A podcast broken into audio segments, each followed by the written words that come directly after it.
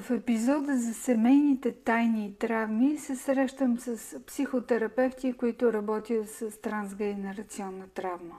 Джерард Фром, един от изследователите по темата, обяснява чрез терапията детето изказва онова, което родителят му не е могъл да направи. И така нещо определящо живота и дълбоко интимно намира своето разрешение издигайки се над останките от травмите на своите предци, човек помага да се излекуват бъдещите поколения. Сега мой гост е Аида Марковска, тя е холистичен и родов терапевт и започваме разговора си за двете най-големи родови травми, които тя наблюдава в практиката си.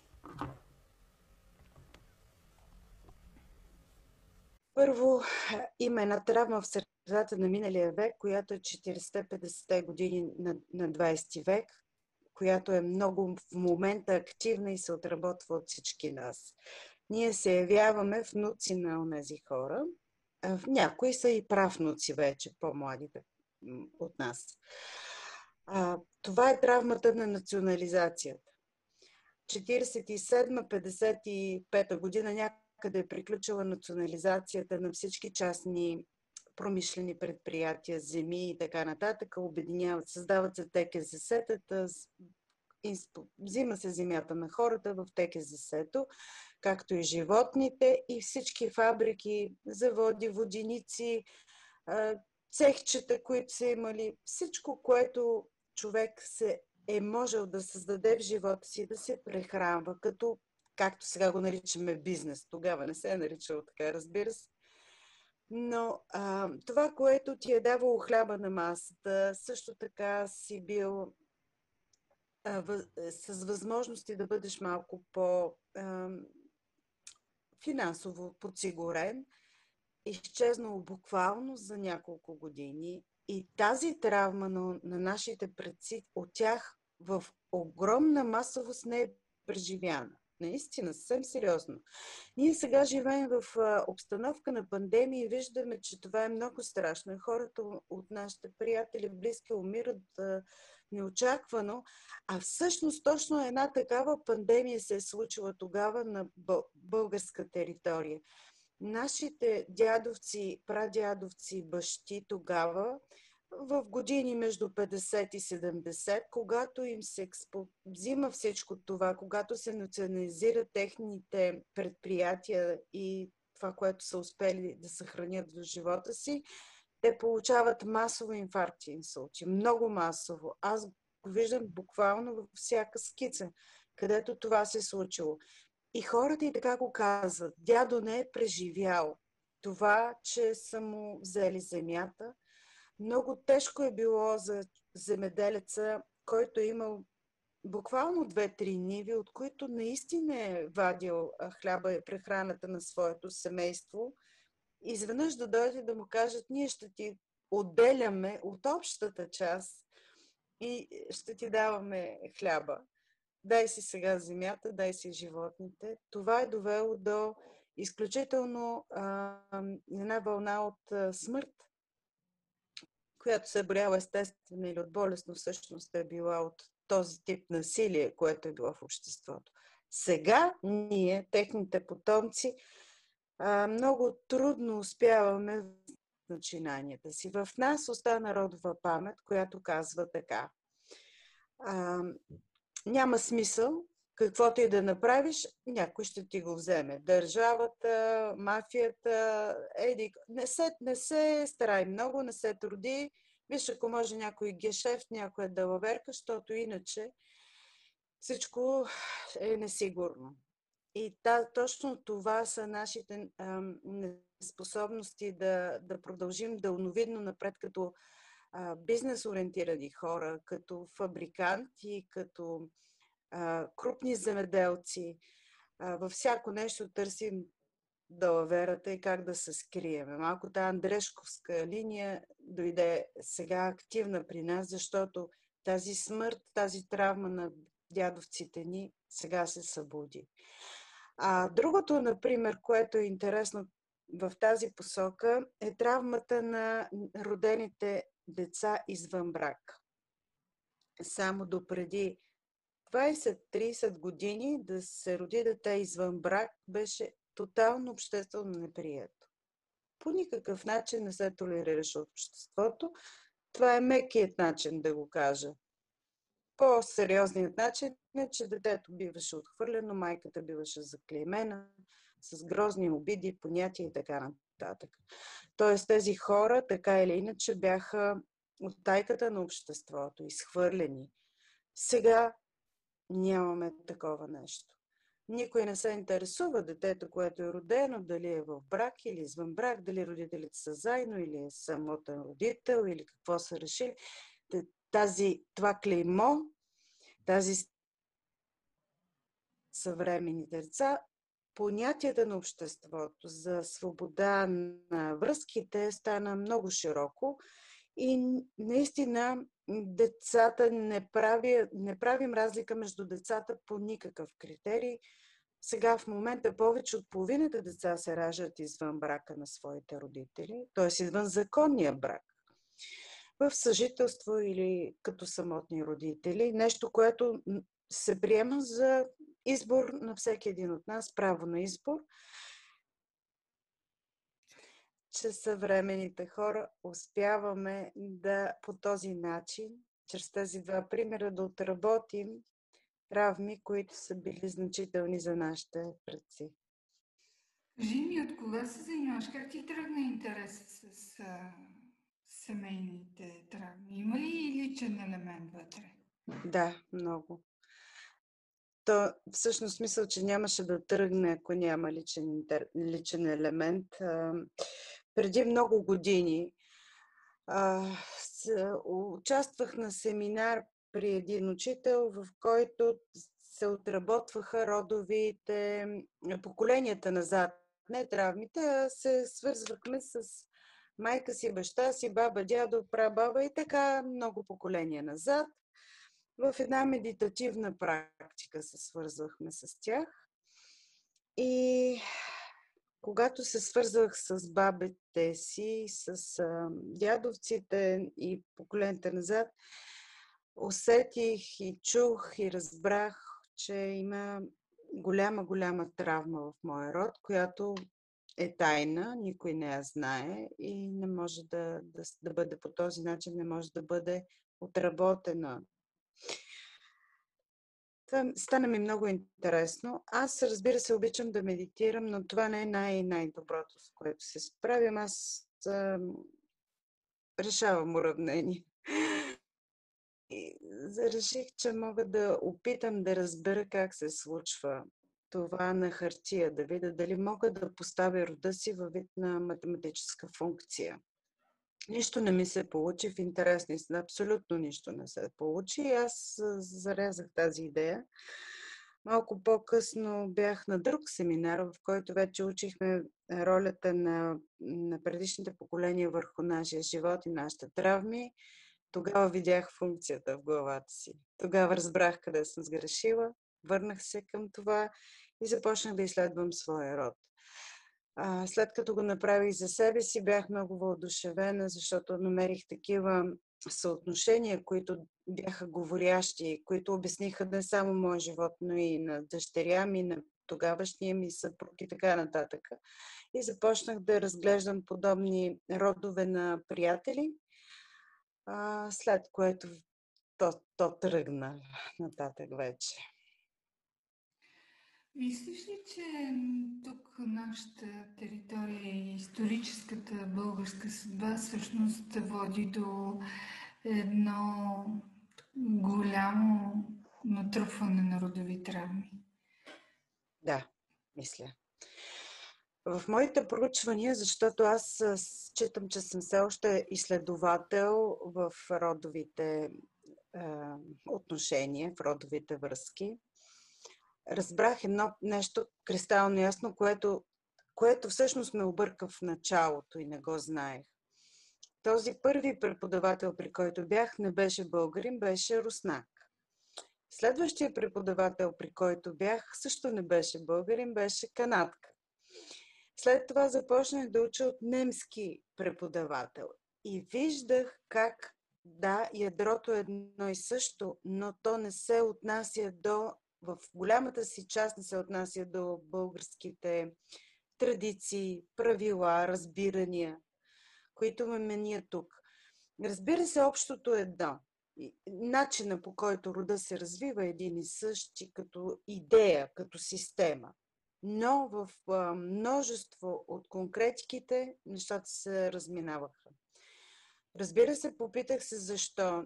Ние всички сме човешки същества, всички обичаме, мразим, събираме се, разделяме се. Общо взето за навсякъде е така.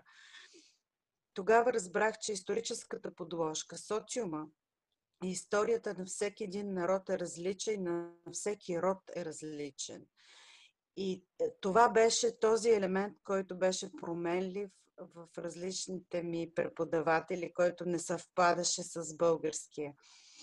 И разбира се, реших, че е интересно, забавно. Тогава изобщо не предполагах, че ще ми стане съдба да проуча българската традиция.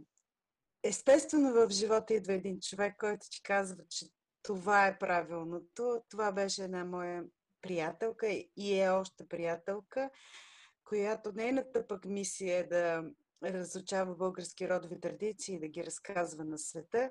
Тя ме запали по това. Аз видях свързването, включих двата контакта и а, виждам как а, нашите български родови традиции са изключително точни за нашия, нашите родове, за нашата практика. И това стана школа. Стана школа, стана начин на мислене при нас. Аз а, видях законите на рода, пресътворени в българската действителност и беше наистина много интересно да се разучават, а все още е много интересно, защото ние продължаваме да учим, да търсим, да анализираме българската родова практика през призмата на родовите травми и тяхното терапевтиране. Само осъзнаването достатъчно ли е за промяна в човек, след като види през проучването, защото така както разбирам, ти не кажеш, тук баба ти нещо или тук дядо ти нещо, а ти разглеждаш модела на семейството, вписваш го в една по-голяма система на родовите отношения, които предполагам, че зависят от район на район защото има определени да. специфики и това ти влияе за това да си представиш точно как случвали нещата.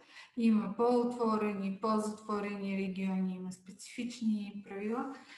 И е, човек е, вижда този модел, който се повтаря. Например, на, на един по-сериозен патриархален модел, откъде е дошъл. Представям си и осъзнава, че това е травма свързана, например, с един дядо, който е изчезнал Първата световна война. Това осъзнаване е достатъчно ли или има нужда и от някакво друго кавички нещо? Това осъзнаване е необходимо, ако говорим с математическите термини а, необходимо, без него не може, но не винаги е достатъчно. А, оттам тръгваме да разберем какво се е случило. Някой път само това наистина отприщва едно разбиране нататъка, един разказ към рода, който вече е втората задължителна част. Всъщност, след като осъзнаем, след като разберем емоционалните травми, които минават през нас следствие на това какво се е случило с нашите предци и как те са го преживявали, ние трябва тази емоция да я предадем надолу в рода, като вече отработена, като вече разбрана. Тоест, ние трябва да разкажем на потомците си историите, които сме разбрали, вникнали емоционално, трябва да ги кажем на тях да се пречупени през нашето разбиране за нещата. Само фактите не ни вършат работа. Ето тук се разминава малко това, което правя аз с а, психобиологията, защото там нашите учители казват, че трябва само да осъзнаем и това е достатъчно. А, не, за нас не е напълно достатъчно. Тази емоция, освен да разберем каква е, да й дадем квалификация, ние трябва и да я освободим. Т.е. трябва да направим нещо, с което тази емоция да бъде вътрешно успокоена и прията като нещо естествено, нормално, което не ни събаря. И това не е края.